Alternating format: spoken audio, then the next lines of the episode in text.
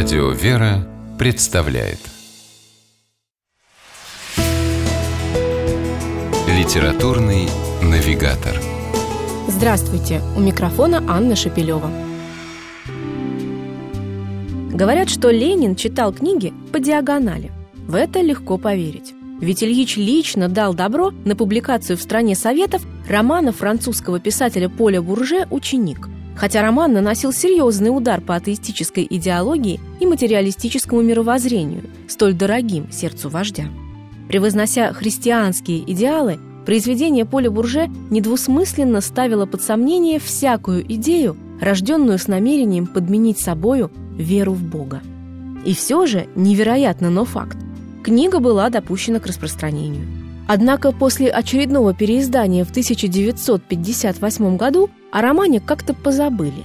И вот спустя полвека преемником советских изданий книги стало православное издательство Сретенского мужского монастыря. В центре повествования романа «Ученик» Поля Бурже юноша по имени Робер Грилу и его страшные психологические опыты.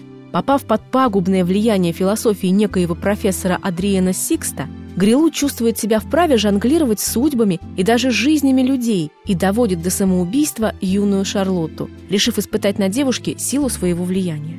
На несколько глав растягивается письмо Грилу к Сиксту, которому он на правах ученика с тончайшими подробностями излагает свой чудовищный эксперимент. Читая, постоянно ловишь себя на мысли, как много общего у ученика с преступлением и наказанием Достоевского – даже сама манера повествования, тягучая, наполненная психологическими деталями и словно бы испытывающая читателя на прочность.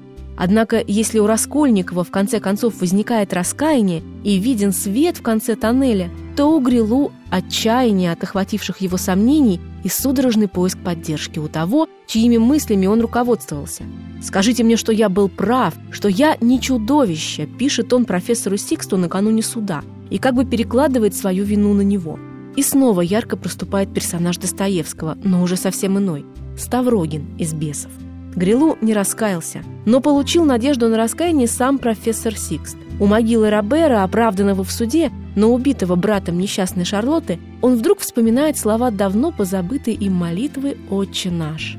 Парадоксально, но при всей отвратительности поступка главного героя отвращения к нему лично почему-то не испытываешь. Его даже жаль. Ведь противен не сам грешник, а грех им совершаемый, на который, однако, легко могут спровоцировать чьи-то необдуманные слова.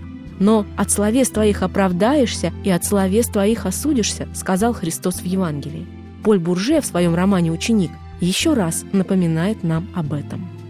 С вами была программа «Литературный навигатор» и ее ведущая Анна Шепелева. Держитесь правильного литературного курса.